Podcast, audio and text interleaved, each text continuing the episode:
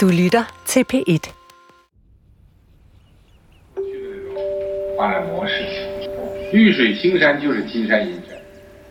Xi præsenterer for første gang sin klimavision i 2005. Beskriv lige, hvad der sker her, Philip. Det er en ret ung Xi. Altså man kan se, at han har stadigvæk helt sort hår, og han vejer måske en 20 kilo mindre på det tidspunkt. Det er, mens han stadigvæk er, er guvernør i en øh, provins i det sydlige Kina, og så tager han ud til de her landsbyfolk der, og så sidder de til de her partimøder, hvor det er store brune borer, og alle sidder og lytter til, hvad lederen siger. It was during this trip she proposed the important two mountains theory, calling clear waters and lush mountains invaluable assets. Der fortæller han dem jo så, at fremtiden for Kina, det er et grønt og blåt Kina, altså grønne bjerge, trædækkede bjerge, og så er det blå og klare floder, fordi det er den måde, Kina skal blive smukt igen efter de her 30 års forurening, man har været igennem der på grund af den hurtige industrialisering, man havde. She hailed the village's move to close mines that pollute and adopt ecological tourism by taking advantage of natural scenic views. Det lyder dejligt. Det er det også, og det er faktisk en by, der hedder Anji, som ikke ligger så pokkers langt fra Shanghai, som i dag er blevet sådan et high-end feriested, hvor man kan gå ned og kravle i bambustræer.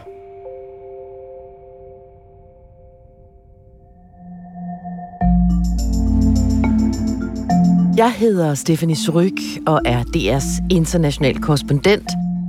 Kina er den største klimasynder i verden. China's Xi Jinping, president of the globe's largest polluting nation. Men Kina er også det land, som investerer allermest i grøn energi. Beijing produces more solar power, more wind power, and more electric cars than any country in the world.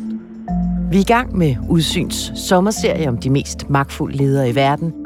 I den her uge, der handler det om Xi Jinping. Og her i fjerde afsnit om Kinas præsident, så spørger jeg min kollega, DR's Kina-korrespondent Philip Rowan, er Kina egentlig et af de få lande, der faktisk kan redde klimaet?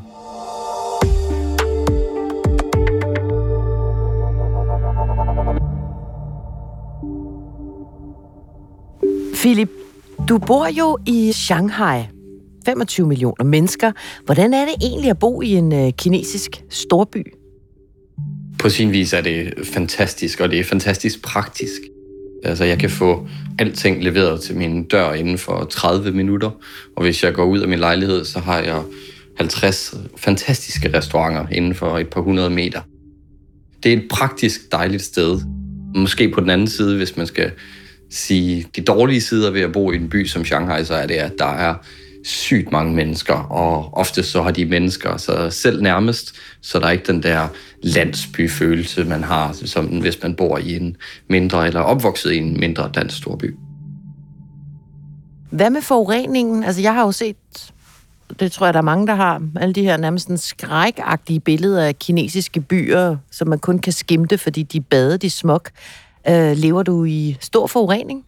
Ikke i samme grad som tidligere. Der er stadigvæk gennemsnitligt forurenet meget mere i Kina, end der er i for eksempel danske byer. Men det der skrækscenarie, man så for 15 år siden, især i Beijing, hvor der jo var dage, hvor luftkvaliteten simpelthen sprængte den skala for, hvordan man måler det her, det ser vi ikke mere. Og det er jo delvist et resultat af Xi Jinpings klimapolitik. Godt, fordi vi skal jo lige præcis tale om, hvordan Kina kan blive den klimahelt, som måske kan skabe den helt store forandring, som vi har brug for her på kloden.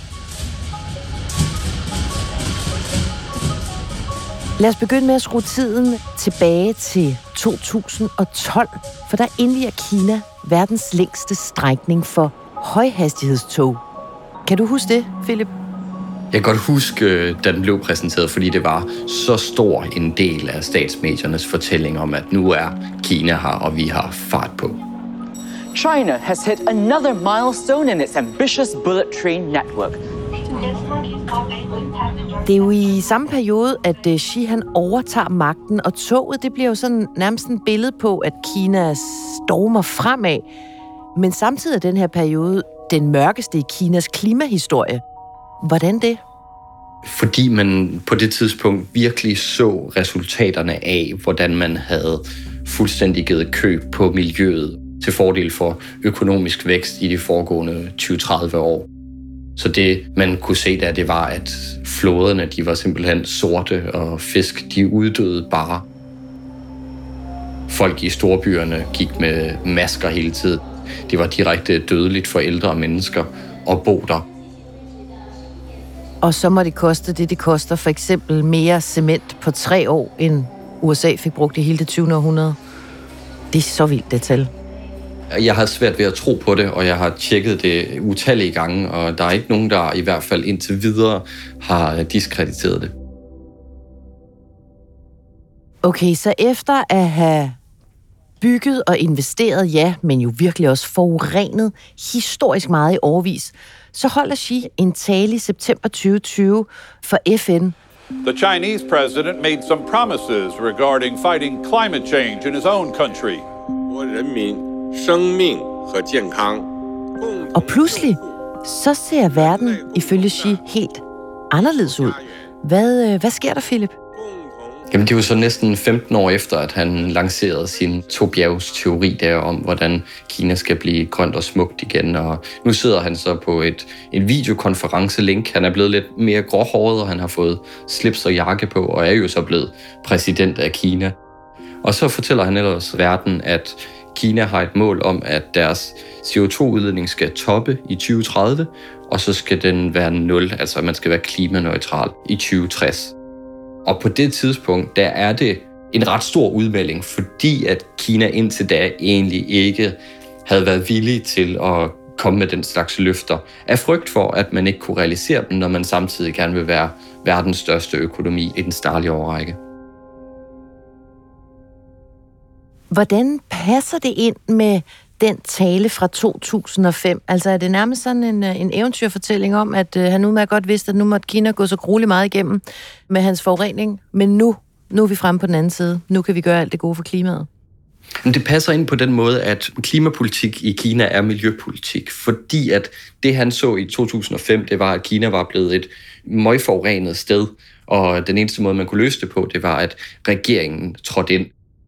Kina i mange år førte ikke rigtig klimapolitik på den måde. Det handlede om miljøet.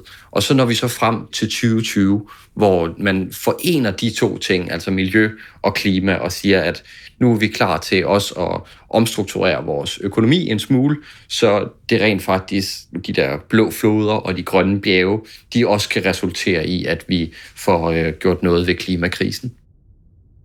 Og hvorfor gør Xi det her? Det gør han faktisk, fordi det er god politik. Altså han har set, at verden skal bekæmpe klimakrisen, og det er enormt vigtigt, at øh, kinesisk økonomi, kinesiske virksomheder, de er positioneret til det. Så allerede tidligt i 10'erne, der begyndte man at investere massivt i blandt andet solceller og alternative energiformer, fordi at verden dengang var på vej i den retning, og kinesisk økonomi skulle også være forberedt på det. Så energisikkerhed står hjertet af kinesisk klimapolitik. Hvad med fødevaresikkerhed? Det er bestemt også en del af sagen. Altså man plejer at sige det her med, at øh, Kina har en femtedel af verdens befolkning og kun omkring 8 procent af landarealet, hvor man kan rent faktisk gro føde. China is grappling with extreme weather. Northern China is being battered by floods, and southern China is facing a heat wave. Og så er Kina vel også nogle gange ramt af det ekstreme vejr, som vi oplever mange steder på kloden? Det er især i de seneste år, hvor vi har oplevet, de sidste tre år i Shanghai, har vi oplevet sommer, hvor vi har haft flere dage over 40 grader. Og det er faktisk noget, folk kommer op til mig og taler om, det her med, at øh, det er reelt det her. Vi bliver faktisk nødt til at gøre noget ved det, og det er jo på individniveau. Men når man så kigger på de, øh, de tørker og de oversvømmelser, man har haft i Kina bare sidste år, så er det et klart tegn på, at øh, klimakrisen også kommer til at ramme Kina enormt hårdt. Okay, men de her mange klimatiltag, blandt andet på energisikkerheden, hvordan bliver de faktisk implementeret i industrien ude på de kinesiske fabrikker, Philip? Jeg ved, du har lige besøgt en, øh, en køleskabsfabrik. What's the KPI? 95,000 units. How are we doing right now? Uh, right now, we are only have 5,000 units left. 5,000 units left. Hvad var det for et sted? Det er en af de største køleskabsfabrikker i verden, som ligger nede i det sydlige Kina. Det her, man kalder verdens fabrik. Det er lige ved Perlefloden, hvor der ligger fire andre køleskabsproducenter øh, inden for en 15 km radius, og det er så tre af verdens største, der ligger der. Og det er et monster af en fabrik. De har samlet otte fabrikshaller, 10.000 ansatte, og de producerer omkring 10 millioner køleskab om året. Det er sådan en virksomhed, som umiddelbart kommer til at lide ret meget, hvis det er, at vestlige forbrugere siger, at nu skal vi være klimabevidste og købe i nærheden af, hvor vi bor. Men det er de også godt klar over. Så det er også en fabrik, som i den grad prøver både at lave nogle bedre køleskab, men også øh, producere dem på en måde, hvor de ikke forurener så meget. Så altså en monsterfabrik med en stærk grøn bevidsthed, eller hvad? Ja, som også er forankret i miljøspørgsmålet. Så det er, når man taler med chefen der, så siger han, at øh, jeg har set, hvordan der er forurenet overalt hernede i Sydkina, og det har jeg tænkt mig at gøre noget ved. Og så den anden side er, at det her det bliver god business, fordi vi kan høre fra forbrugerne i Europa, at de vil have nogle mere miljøvenlige kølskabe. Efficiency is the key words for the carbon footprint. If I deliver my product to Europe with efficiency, it means I will need less waste of power. Så køleskabschefen er drevet af to ting. Både miljøet derhjemme, men også det internationale marked. Det er sådan et svar, som de giver, som man hører fra dem alle sammen, så jeg tror, de har læst et eller andet sted, og det kunne potentielt godt være fra Xi Jinping. Ja, det kunne det nok godt.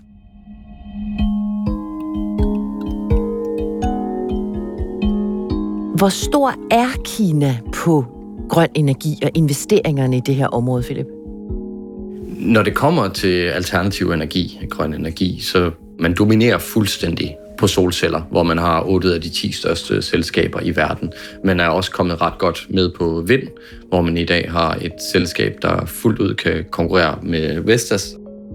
Man laver en hel del atomenergi, og så har man også en del hydro. Og det er sådan den grønne side af sagen. Men det, man skal huske at sige, når man taler om Kinas energinet, er, at det er stadigvæk 60-65 procent fossilt og langt størstedelen af de 60-65 procent, de kommer fra sort-sort kul. Hvor seriøst tror du, at Xi tager de her klimaudfordringer? Seriøst nok til, at man investerer massiv summer i det, men ikke seriøst nok til, at man på den måde vil begynde at kannibalisere sin eksisterende industri et andet brand på sine produkter, når de ruller ud af fabrikken. Det skal være egne kinesiske brands, og det skal være produkter, som når helt derop, hvor Apple og de andre ligger. Så altså mega ambitiøse, førende, men samtidig nogle af de mest forurenende. Lige præcis. Så det er faktisk et af de største paradoxer i kinesisk politik lige nu. Det er jo ikke helt nemme spørgsmål, vi forsøger at få svar på her i sommerserien, Philip. Så vi er jo faktisk blevet enige om at øh, ringe efter noget forstærkning. Du foreslog, at vi skulle ringe til øh, Mathias Lund Larsen fra CBS. Hvorfor? Fordi Mathias, øh, han er en af de mennesker, der øh, ved rigtig meget om klima og Kina. Men det, der er rigtig godt ved ham, det er, at han ser det fra en økonomisk vinkel, hvilket er den samme måde, som det kinesiske lederskab ser det fra. Mathias, det er øh, Philip og øh, Stephanie fra DR her. Kan du høre os? Ja, jeg kan godt høre jer. Hej Stephanie. Hej. Hej, og tak fordi vi måtte ringe til dig. Selvfølgelig. Med alt det, der sker på grøn energi i Kina lige nu, tror du så, at der kommer et, øh, et tidspunkt, hvor Kina faktisk vil skrue ned for alt den her sorte kulkraft? Altså, det kommer helt sikkert på et tidspunkt. Det er der ikke nogen tvivl om. Det kommer gradvist til at ske, når vedvarende energi simpelthen bliver den bedste løsning økonomisk set, og det er selvfølgelig det perspektiv, jeg kigger på um, som en del af det politiske. Altså argumentet for kul var jo før, at det var billigt og stabilt, uh, men de her argumenter har vist sig de seneste par år ikke rigtigt at holde, så det kan hurtigere svinge i en grøn retning. Altså kul blev meget dyrt efter krigen i Ukraine, og så havde Kina problemer med forsyning af kul til sine egne kraftværker, og så var det jo pludselig hverken billigt eller stabilt. Så det er de dynamikker, der er ved at svinge. Okay. Spørgsmålet er, hvor hurtigt det kommer til at gå. Ja, fordi nu får du jo øh, mig lidt lynhurtigt hen til det her svære spørgsmål, som jeg stillede øh, i starten af det her afsnit. Kan Kina blive den faktor, som kan lægge en dæmper på klimaforandringerne? Ja, altså det kan det sagtens, og det er selvfølgelig specielt i det globale billede, som vi selvfølgelig altid kigger på, når det handler om globale klimaforandringer. Så det handler om, hvor billigt kan vi gøre grøn energi, så det hurtigt kan skaleres op. Og der spiller Kina en utrolig vigtig rolle. Altså grunden til, at vedvarende energi er konkurrencedygtig verden over i dag, det er, at Kina har skaleret produktionen og teknologierne, og det kommer de fortsat til at gøre med de eksisterende grønne teknologier i energi og elektriske biler, men også på nye ting som hydrogen og den næste generation af atomkraft, carbon capture and storage osv. Øhm, så Kina spiller en rigtig vigtig rolle i at gøre de her grønne teknologier konkurrencedygtige på global plan, så andre lande kan skalere den op. Må jeg så spørge om noget, Mathias? Ja, selvfølgelig. Hvis det er, at du skulle rangere Kina og Xi Jinping blandt de store økonomier, når det kommer til at gøre noget ved klimakrisen, hvor vil du så rangere dem hen? Jamen, øh, det er et svært spørgsmål. Altså, Kina er jo nok de bedste i verden til at fremme grønne teknologier, og samtidig så er de nok de dårligste i verden til at stoppe med at forurene. Altså, halvdelen af verdens grønne energi er i Kina, men det er halvdelen af verdens kul også. Så det gør det ligesom et dilemma at arrangere dem. Men altså, i sidste ende, så handler grøn omstilling jo om at reducere sine udledninger. Og det gør Kina ikke.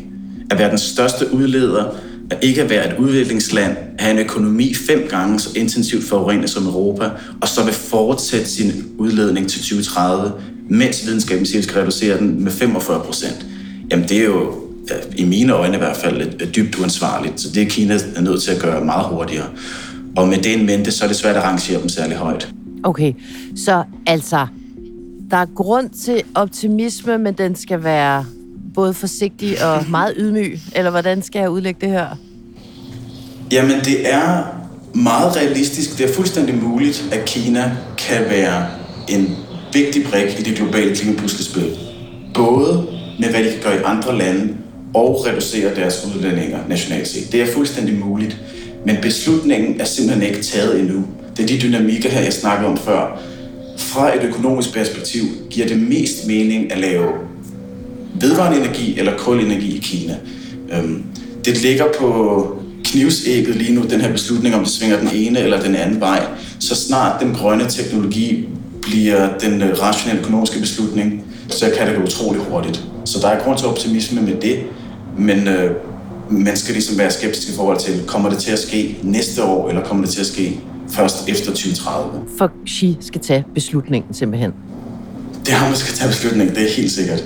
Mathias, inden du smutter, ikke, så tænker jeg lige, nu har Philip og jeg tilbragt det meste af en uge sammen her på udsyn, men det er aldrig, selvom vi arbejder sammen i flere år, lykkes os at være i det samme land samtidig, så vi kender okay. faktisk ikke hinanden. Så, og nu kan jeg jo forstå, at du kender ham rigtig godt, så jeg kunne godt tænke mig lige at, lige at høre sådan, altså hvad er godt at vide om Philip? Hvad er godt at vide om Philip? Uh, Philip han er meget kendt i Beijing for at lave en hjemmelavet hummus, hvor man putter en kinesisk chili, der hedder lauganmai i. At det lyder hissigt. Um, er det det? Det er hans største asset, helt klart. Ah, det er godt. Hvis man skal vide én ting om Philip, så er det det. Okay, det er stærkt. Den skal jeg have listet ud af ham, når det på et eller andet tidspunkt lykkes os at uh, faktisk møde hinanden. Mathias, tusind tak, fordi du ville uh, være med og gøre os klogere på det her. Selvfølgelig, det var en fornøjelse. Tak. Hummus, Philip? Den er fremragende, ja, og den er en klassisk hummus med lidt kinesisk spice til det. Mm. Der er jo en teoretisk chance for, at vi to vi mødes øh, om nogle måneder til et seminar for udlandskorrespondenterne. Kan du høre, hvor jeg er på vej hen her? Mm, ja.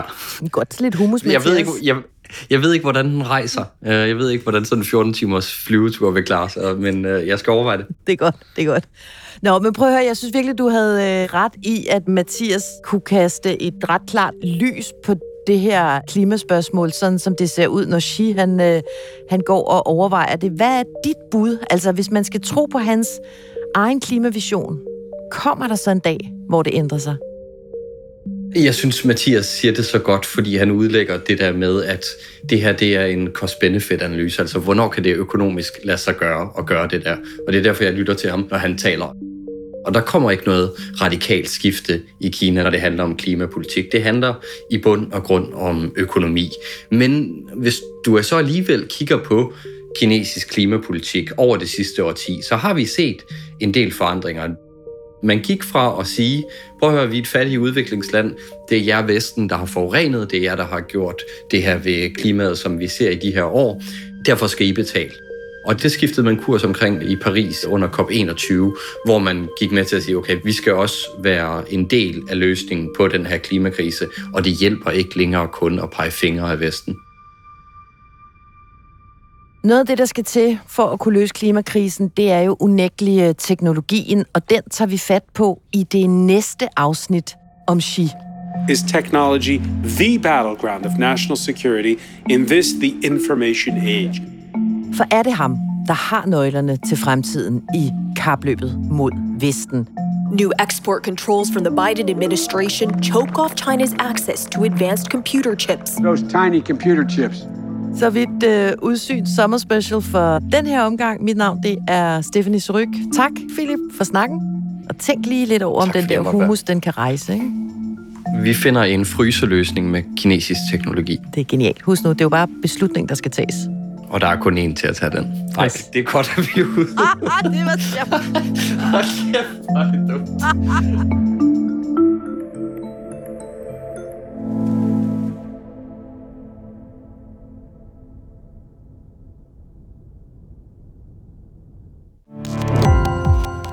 Gå på opdagelse i alle DR's podcast og radioprogrammer. I appen DR Lyd.